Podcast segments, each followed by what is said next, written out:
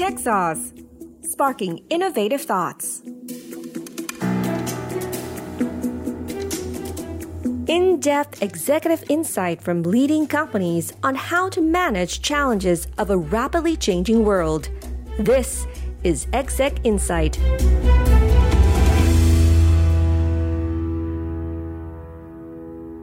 AWC Asset World Corporation กลุ่มบริษัทอสังหาริมทรัพย์ที่เมื่อพูดถึงชื่ออาจจะรู้สึกไม่โดดเด่นเท่ากับชื่อธุรกิจที่บริหารอยู่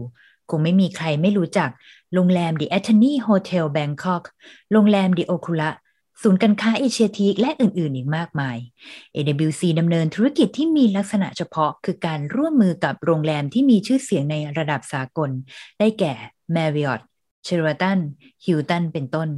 ปัจจุบันมีธุรกิจโรงแรมอยู่ถึง 18 แห่งด้วยกัน ศูนย์การค้า 9 โครงการ อาคารสำนักงาน 4 แห่ง ค้าส่ง 2 แห่ง ในอีก 5 ปีข้างหน้า portfolio ของ AWC จะมีจำนวนอสังหาริมทรัพย์ รวม 50 แห่งในหลากหลายทำเลสำคัญของประเทศ หากดูภาพรวมแล้วธุรกิจส่วนใหญ่ของอาณาจักรนี้ได้รับผลกระทบจากโควิด -19 เต็ม ๆ เลยค่ะ แต่ข่าวใหญ่ที่เพิ่งเกิดขึ้นคือการแถลงข่าวเตรียมเปิดเมกะโปรเจกต์ทั้งการสร้างตึกที่สูงที่สุดในกรุงเทพการเปลี่ยนโฉมเยาวราช และสร้างแลนด์มาร์คใหม่ที่พัทยา AWC มองภาพรวมสิ่งที่จะเกิดขึ้นต่อจากนี้อย่างไร เศรษฐกิจจะกลับมาเหมือนช่วงก่อนโควิดหรือไม่ วันนี้ t e c h s o u r c e จะมาจอดลึกเบื้องหลังการขับเคลื่อน AWC กับคุณวรภาไตรโสรัต ทายาทคนที่สองของคุณเจริญสิริวัฒนพักดี หรือเจ้าสัวเจริญค่ะ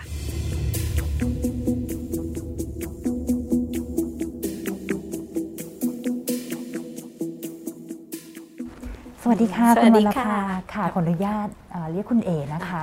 วันนี้ต้องขอขอบพระคุณมากเลยค่ะ ที่มาให้ความรู้และแบ่งปันให้กับทางฝั่งผู้ชมของทาง t e c h s o u r c e ค่ะ ขอบคุณมากเลยค่ะ ก็ดีใจและตื่นเต้นได้มีโอกาสได้มาร่วมคุยกับ t e c h s o u r c e ต้องขอบคุณมากค่ะ ค่ะทีนี้วันนี้เนี่ยเรื่องราวที่เราจะมาพูดคุยกันนะคะ ก็จะมี 3 ประเด็นหลักๆ ค่ะ ในเชิงของภาพรวมธุรกิจนะคะแล้วก็อันที่ 2 คือแน่นอนว่าตอนนี้เราเผชิญสถานการณ์อย่างโควิด -19 ซึ่งยังไม่รู้ว่าจะจบเมื่อไหร่นะคะ แล้วเราเนี่ยทางธุรกิจเนี่ยปรับตัวอย่างไร มีเทรนอะไรที่น่าสนใจในภาคของธุรกิจท่องเที่ยวบ้างนะคะ แล้วก็ประเด็นที่3เราจะมา คุยเรื่องของแนวคิดแล้วก็แนวทางของการบริหารค่ะค่ะ ดีค่ะค่ะ ก่อนอื่นเลยอยากจะปรึกษาคุณเอ๋ว่าเอ๊ะในมุมมองของภาคธุรกิจนะคะที่กำลังดูแลอยู่ของทาง AWC เนี่ยปัจจุบันเนี่ยในภาพรวมของธุรกิจเนี่ยเป็นอย่างไรบ้างคะขอบคุณค่ะเอ๋อาจจะเริ่มว่า AWC เราเรียกว่า concept ที่รวม lifestyle real estate มาอยู่ใน port แล้วก็ตั้งแต่ตอนที่เราจัด port เนี่ยเราก็รวม quality asset แล้วก็มีความมุ่งมั่นตั้งใจจากเรียกว่ากลยุทธ์หลัก แล้วก็เป้าหมายของเราที่จะเป็นส่วนหนึ่งในการ build a better future ให้กับ all stakeholders ก็ตรงนี้เราก็พอเรารวม quality asset เราก็สามารถเรียกว่าสร้างจุดแข็ง แล้วก็สามารถรวม concept ของการท่องเที่ยวเรียกว่า real estate ที่ตอบโจทย์ท่องเที่ยวตอนนั้นเนี่ยมันก็เลยมี hospitality เป็น sector หนึ่ง แล้วเราก็มองว่าเอ๊ะ ในมุมของ real estate ที่เป็น lifestyle real estate จริงๆเนี่ยมันจะมี sector สำคัญอื่นๆ ก็คือ retail แล้วก็ commercial หรือ office เราก็รวม port ตัวนี้ที่เป็น quality asset ของกรุ๊ปแล้วก็จัดรวมตอนที่ IPO เมื่อ 2 ปีก่อน อันนี้ก็เป็น concept ที่วันนี้ AWC เราก็จะเรียกว่ามี hospitality ครึ่งหนึ่ง แล้วเราก็มีมุมของ commercial อีกครึ่งหนึ่ง อันนี้ก็เป็น diversify portfolio แล้วก็มุม concept ที่เป็น balance cash flow ในมุมที่ AWC จัดรวม asset ต่างๆ เข้ามา ก็เลยเป็นจุดเริ่มต้นที่เราพอเรารวม real estate ที่เป็นกลุ่มที่ตอบโจทย์เรื่องของไลฟ์สไตล์เราก็มองว่าและถ้าเราจะสร้างคุณค่าที่ยั่งยืนเนี่ยเราก็ต้องใส่ growth pipeline เข้าไปที่จะสร้างคุณค่าให้กับนักลงทุน ก็ตอนนั้นเราก็เตรียมแผน growth pipeline ต่างๆ แล้วก็โปรเจกต์ต่างๆ ทั่วแบบ destination สำคัญในประเทศ วันนี้ก็เรียกว่าต้องมาดู เรียกว่า timing แล้วก็ความเหมาะสมในแผนการลงทุนของ AWC ให้แมชกับ เรียกว่าสถานการณ์ตลาด อันนี้ก็เป็นเรียกว่าภาพกลยุทธ์โดยรวมที่เรามองว่าจะสร้างการเติบโตที่ต่อเนื่องและก็ยั่งยืนได้ยังไงค่ะ ทีนี้อะไรถึงทำให้คุณเอสนใจในการเข้ามาบริหารธุรกิจอสังหาริมทรัพย์เพราะว่าจริงๆธุรกิจในเครือก็มีค่อนข้างเยอะพอสมควรเลยค่ะอ๋อจริง ๆ เรียกว่าเป็นจังหวะมากกว่ามั้งคะเพราะว่าเอก็ตั้งแต่เรียนมาก็ชอบทั้งวิทย์แล้วก็ชอบเรื่องศิลปะ ก็เลยเอ๊ะอย่างนั้นตอนนั้นไปเรียนอะไรดีที่ผสมผสานทั้งเรื่องศิลปะ แล้วก็เรื่องคำนวณเรื่องเลขอะไรก็ชอบ ก็เลยไปเรียนถาปัดตรงเลยซึ่งตอนนั้นเด็กก็ยังไม่ทราบว่าครอบครัวมีธุรกิจอะไรโดยเฉพาะทางด้าน property แล้วก็ยังไม่ทราบด้วยเรียนถาปัดจะไปทำอะไรบ้าง ก็เรียนถาปัดก็ชอบก็สนุกดี พอหลังจากเรียนถาปัดก็เลยไปต่อโทคุณพ่อบอกว่าไปอะไรที่เกี่ยวกับธุรกิจหน่อยไหมก็ตอนนั้นก็ดีเหมือนกันก็เลยไปต่อโทที่เป็น economics and planning ซึ่งก็จะสามารถเรียกว่าตอบโจทย์เรื่องของ planning ในเชิงภาพใหญ่ แล้วก็มีรับคนที่จบ architecture ด้วยก็เลยไปเรียนที่ LSE ที่อังกฤษ แล้วก็เสร็จแล้วก็ยังไม่ค่อยลึกเรื่องของธุรกิจ ก็เลยแล้วปริญญาโทที่อังกฤษเขาปีเดียว ก็เลยไปต่อโทอีกอันหนึ่งเป็นเศรษฐศาสตร์ที่ดินที่เคมบริดจ์ก็เลยได้เรียนเรื่องของ finance เรื่อง real estate investment ต่างๆ ซึ่งก็น่าสนใจ มันก็เลยไปเรื่อยๆค่ะ แล้วหลังจากนั้นก็เอ๊ะจะไปทำงานที่ไหนก็เลยไปทำงานอยู่ที่ฮ่องกง เป็น investment banker อยู่สั้นๆ ช่วงหนึ่งก็เลยได้เห็นภาพของ M&A เรื่องของ investment เรื่องของไปอยู่ ECM ด้วยไปดูเรื่องของตลาดหุ้น ซึ่งเอไปอยู่ช่วงนั้นเนี่ยกำลังแบบเทคบูมก็ได้เห็นมุมของการเปลี่ยนแปลงของตลาด แล้วก็เทรนที่เรียกว่าโอ้เปลี่ยนแปลงรวดเร็วมาก แล้วก็ทุกอย่าง disrupt อย่างรวดเร็วก็เลย ก็เลยได้เห็นการเปลี่ยนแปลงแต่ว่าก็ยังไม่ทราบว่าเอ๊ะทำไมมาทำ property ค่ะกับพ่อก็ชวนหลังจากนั้นก็ชวนกลับมาเมืองไทย ก็เลยมาดูทาง holding ก็ตอนนั้น holding ก็มี port ที่ดิน ก็เลยอย่างนั้นมาจัดเรื่องของ port ที่ดิน ก็เลยเข้ามาในส่วนของ real estate ก็เลยมาตั้ง TCC Land ตอนนั้น แล้วก็จัด TCC Land ก็เลยเอาทรัพย์สินที่ยังไม่ได้เรียกว่าสร้างกระแสเงินสด ต่างๆ ก็เรียกว่าบางอันพัฒนาค้างไว้ หรือว่าผ่านช่วง crisis ที่หยุดหยุดโครงการอะไรไว้ ก็เลยสร้างต่อให้เสร็จแล้วก็เลยเป็น port ที่เป็น AWC วันนี้ จริงๆต้องบอกว่าทุก ๆ dot เนี่ยมันเชื่อมโยงทำให้เราเป็นวันนี้เนาะทั้งเรื่องของในเชิงของ architect เอง เรื่องของการที่เรียนรู้เกี่ยวกับเรื่องของการลงทุนนะในโลกของสังหาริมทรัพย์แล้วก็ตรงกับธุรกิจทุกวันนี้ที่ทำอยู่ใช่ก็เลยเหมือนนะคะ บางทีบางอย่างมันก็เป็นเป็นโฟล์ ที่ที่ทำให้เราไปในตามแพชชั่น ก็เลยวันนี้พอมีโอกาสได้มาดู AWC ก็รู้สึกว่าโชคดีที่ได้มีโอกาสได้อยู่ในธุรกิจที่สร้างความสุข แล้วก็ได้สุดสร้างคุณค่าระยะยาว แล้วก็เรียกว่าเป็นส่วนหนึ่งที่ได้เรียกว่าสร้างความแข็งแกร่งให้กับประเทศให้กับอุตสาหกรรมทีนี้ในช่วงสถานการณ์อย่างโควิดเนาะเราก็อยู่กับมันมาปีกว่าๆแล้วนะคะ จะใกล้ 2 ปีแล้ว ทีนี้เราก็อ่าเรารู้แล้วแหละว่ามีการปรับตัวนะคะ แต่อยากจะ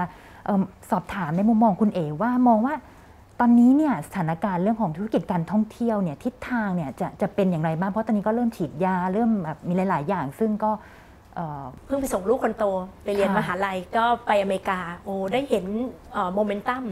หลังโควิด ที่แบบว่าทุกอย่างกลับมา pick up แล้วก็ไปเจอกับพาร์ทเนอร์ทางโนบุ โนบุ Hospitality ซึ่งเขาก็เรียกว่าเป็นหนึ่งใน leader ของ F&B lifestyle แล้วก็ทาง Nobu เองก็เล่าบอกว่าผลประกอบการเขานี่ดีกว่าปี 19 คือหลังจากกลับมาเนี่ยโอ้โหทุกอย่างแบบว่า happy กันมาก แล้วก็ทุกคนกลับมา enjoy lifestyle แต่สิ่งที่เปลี่ยนแปลงก็คือเทรนด์ของการใช้ชีวิต เดี๋ยวนี้มานั่งแล้วก็มา enjoy ในร้านอาหารมากขึ้น มาอยู่ตามโรงแรม แล้วก็ออฟฟิศก็จะเป็น flexible working hours แล้วก็บาง location เช่นฮาวายราคา real estate ขึ้น คือคนรู้สึกว่า move ไปอยู่ใน location ที่ enjoy lifestyle แล้วก็ทุกอย่างมันเป็นโมเดลใหม่ของการใช้ชีวิต อันนี้ก็ทำให้ AWC เราก็มี combination ของ lifestyle real estate ที่เรา merge เข้ามาด้วยกัน อันนี้ก็เป็นส่วนหนึ่งที่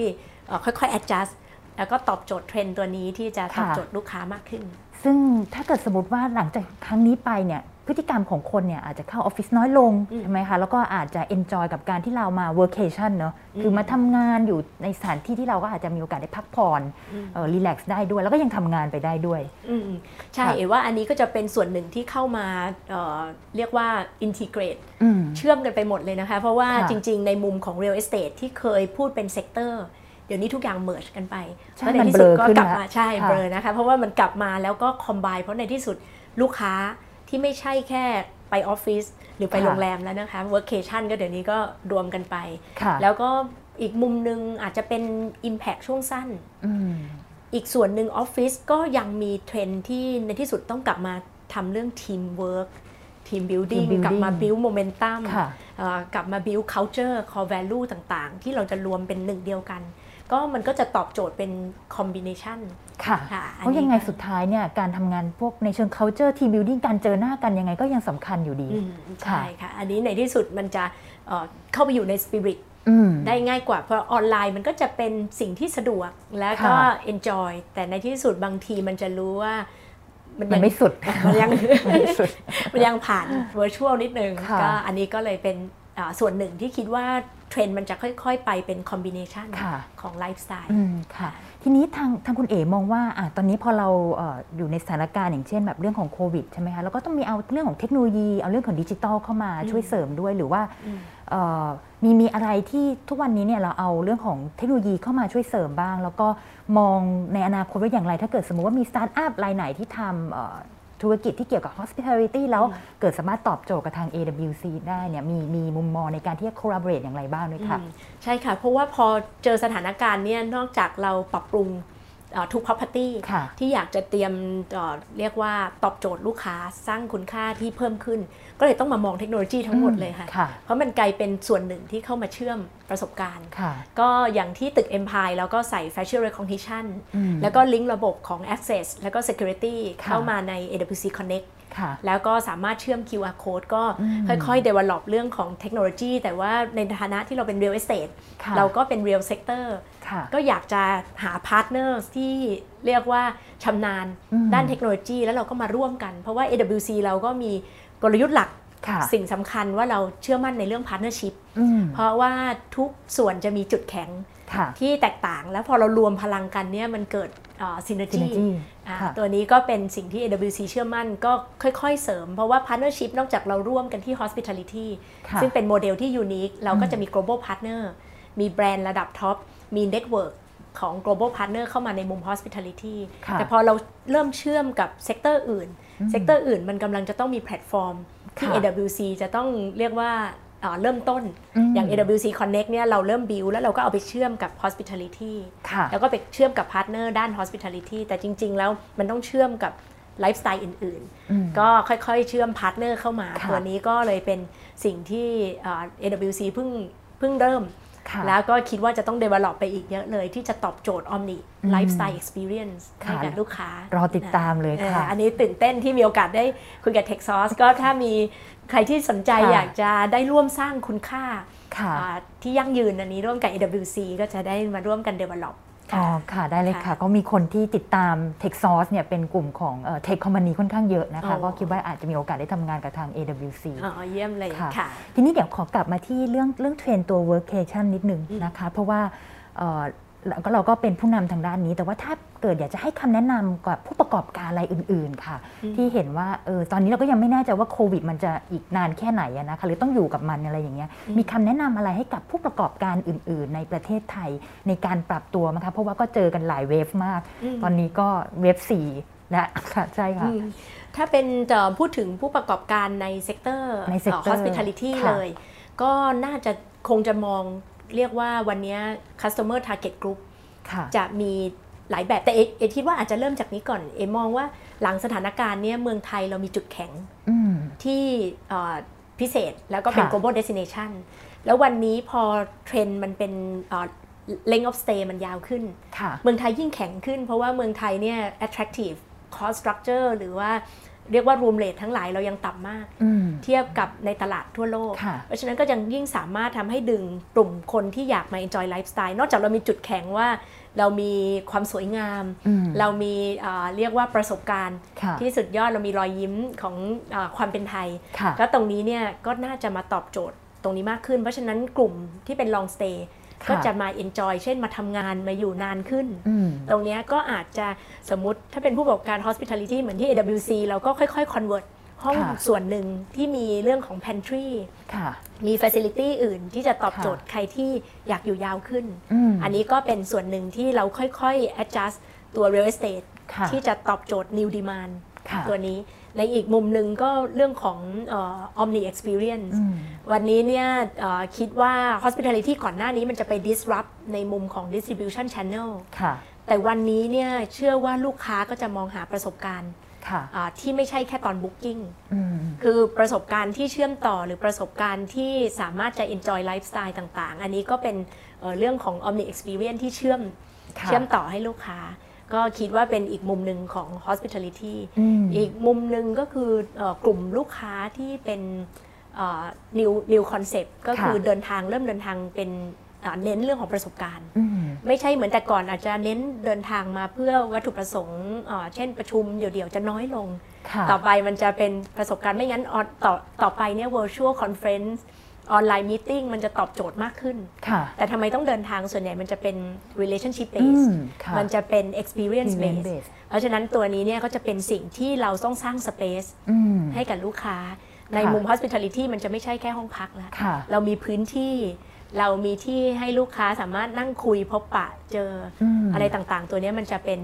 สิ่งที่คิดว่า มองมันจะต้องเป็นเหตุผลที่ทำไมเขาต้องบินมาใช่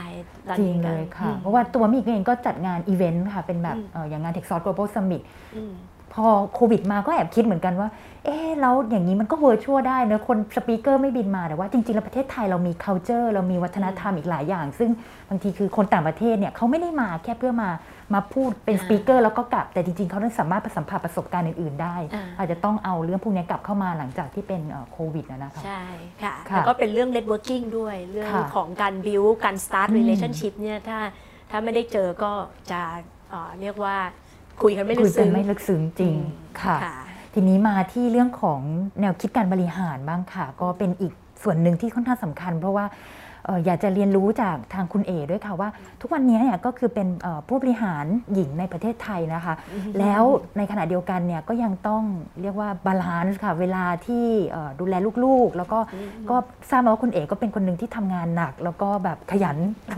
นะคะเลยอยากจะทราบว่าเราบริหารเราเราจัดการเวลายังไงเพื่อที่จะ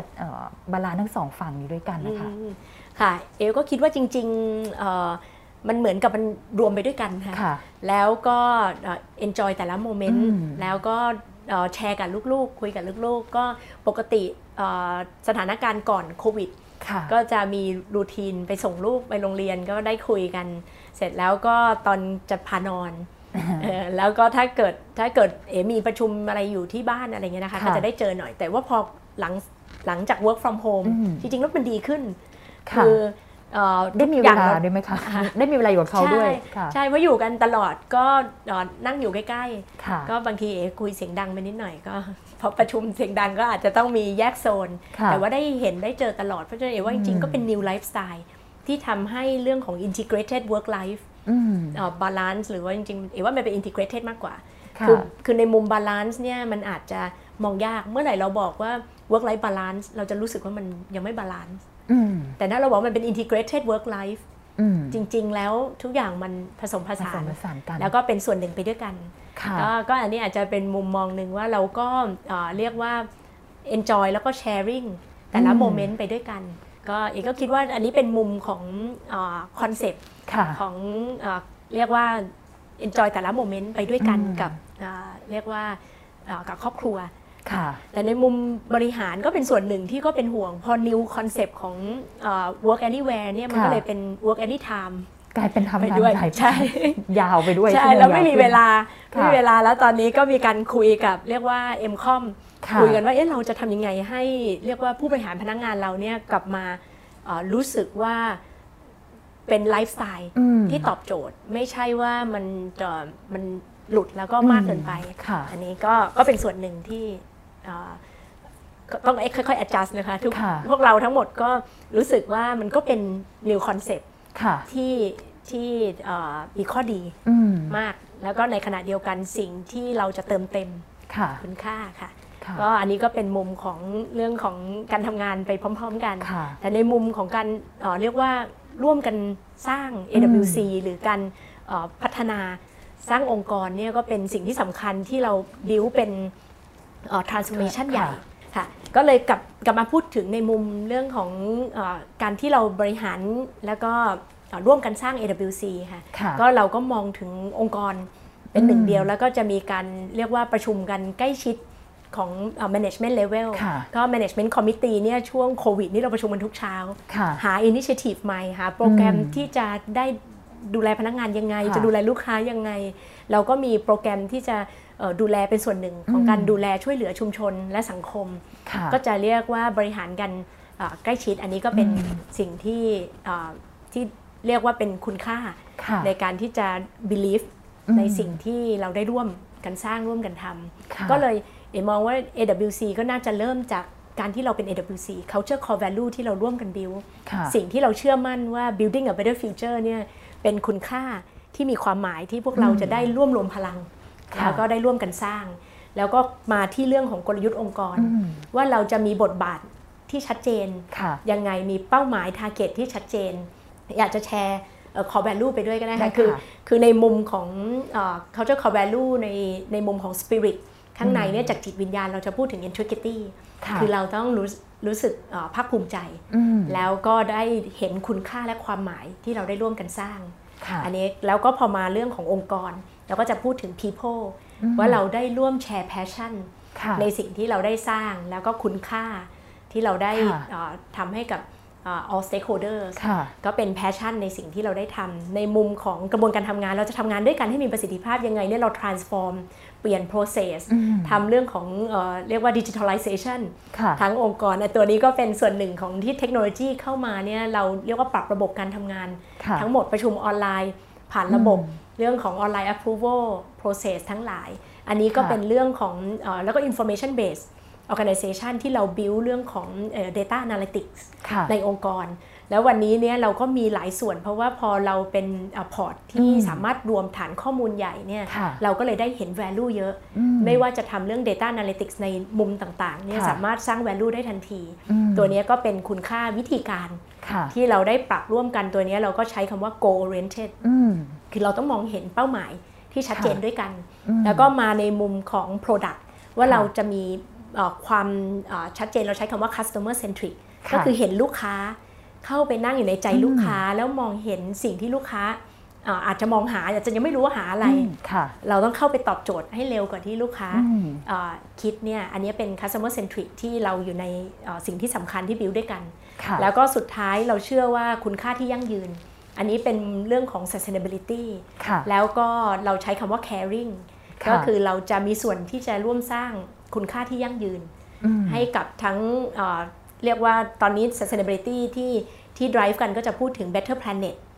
แล้วก็ better people ค่ะแล้วก็ better prosperity ก็จะมีมุมที่เรา set target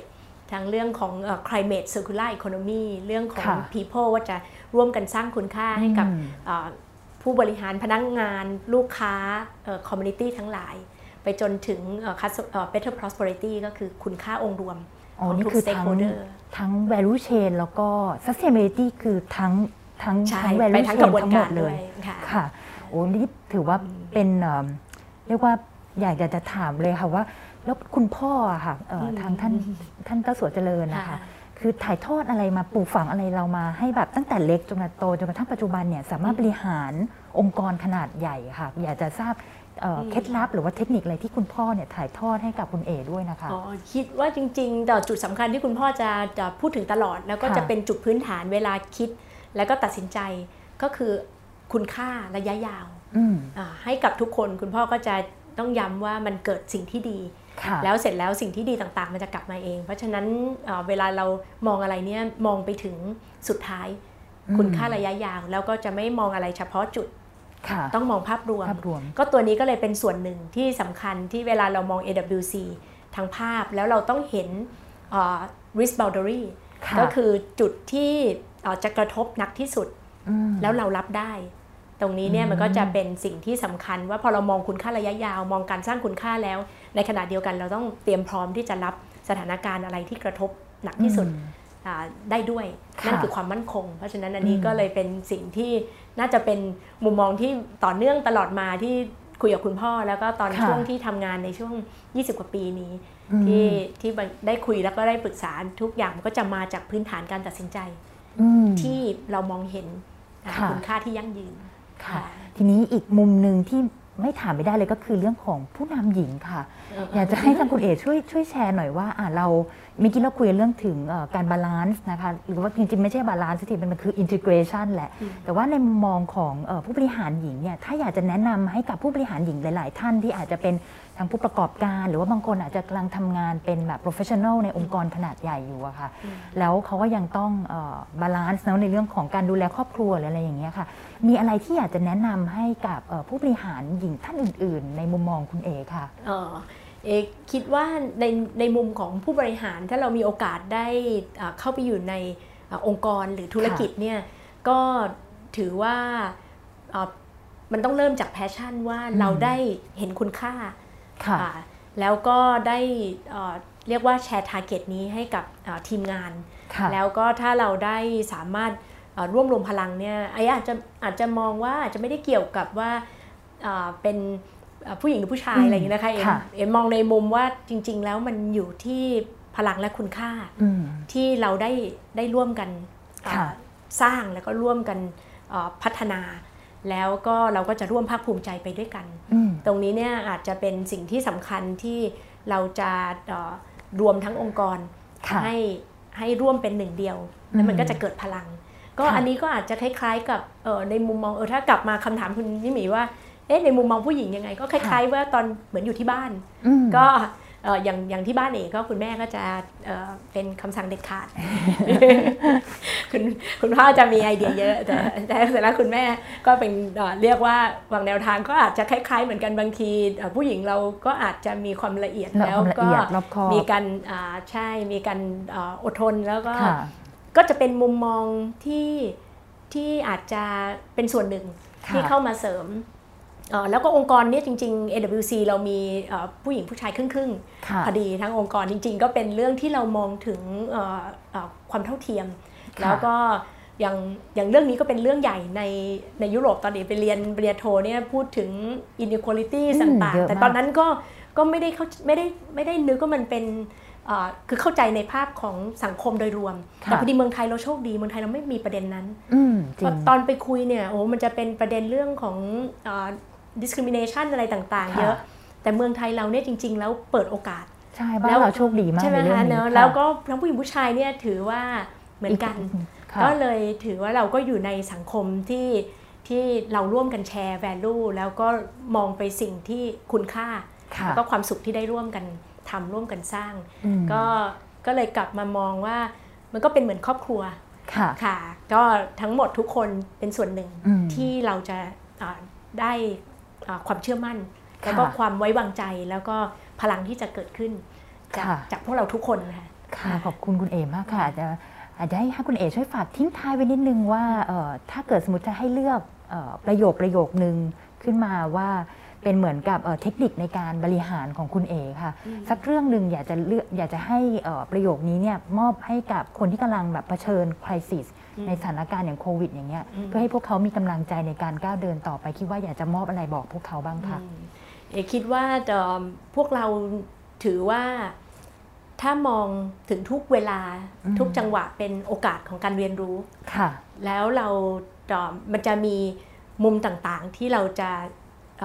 เรียกว่ารู้สึก grateful หรือรู้สึกดี แล้วสิ่งที่สำคัญอาจจะฝากตรงนี้ว่าถ้าเราเชื่อว่าอันนี้คือสิ่งที่ดีที่สุด แล้วเราก็ทำสิ่งที่ดีที่สุด เดี๋ยวทุกอย่างมันก็จะดี เพราะฉะนั้นอันนี้ก็จริงๆก็เป็นส่วนหนึ่งที่บางทีเวลาลูกถามแล้วก็กังวลเรื่องเรียนเนี่ยก็บอกว่าไม่ต้องกังวลแค่ทำสิ่งที่ดีที่สุดเดี๋ยวทุกอย่างจะดี เพราะว่าในทุกสถานการณ์เนี่ยมันจะมีหลายช้อยส์ให้เราเดิน แล้วบางครั้งเราอาจจะไปมองสิ่งที่ผ่านมาแล้วแล้วก็ติดอยู่กับสิ่งที่ผ่านมาแล้ว แต่ถ้าเรามองทุกอย่างเป็นโอกาส เราจะมองไปข้างหน้าแล้วเราอาจจะเห็นเส้นทางที่จะเดินแล้วสิ่งที่สำคัญก็คือณจุดตรงนี้ แล้วก็ไม่ต้องกังวลอดีต ไม่ต้องกังวลอนาคตณจุดตรงนี้เราทำอะไรได้เราทำอะไรดีที่สุดแล้วเดี๋ยวทุกอย่างมันจะพาไปหาโอกาสที่ดีแล้วก็เรียกว่าสิ่งที่เราเชื่อมั่นว่าว่าจริง ๆ แล้วทุกคนแล้วก็ทุกอย่างเป็นโอกาสในการเรียนรู้แล้วก็เป็นสิ่งที่ดีที่จะเข้ามาโขอบพระคุณมากเลยค่ะ อยู่กับปัจจุบันมีสติ แล้วก็ทำในวันนี้ให้ดีที่สุด แล้วเส้นทางในข้างหน้าเนี่ยมันจะดีเอง ก็คือทำวันนี้ให้ดีที่สุดแหละค่ะ วันนี้ต้องขอบพระคุณคุณเอมากนะคะ ที่มาให้ความรู้กับเราขอบพระคุณมากค่ะขอบคุณค่ะขอบพระคุณค่ะ Tech Sauce Sparking Innovative Thoughts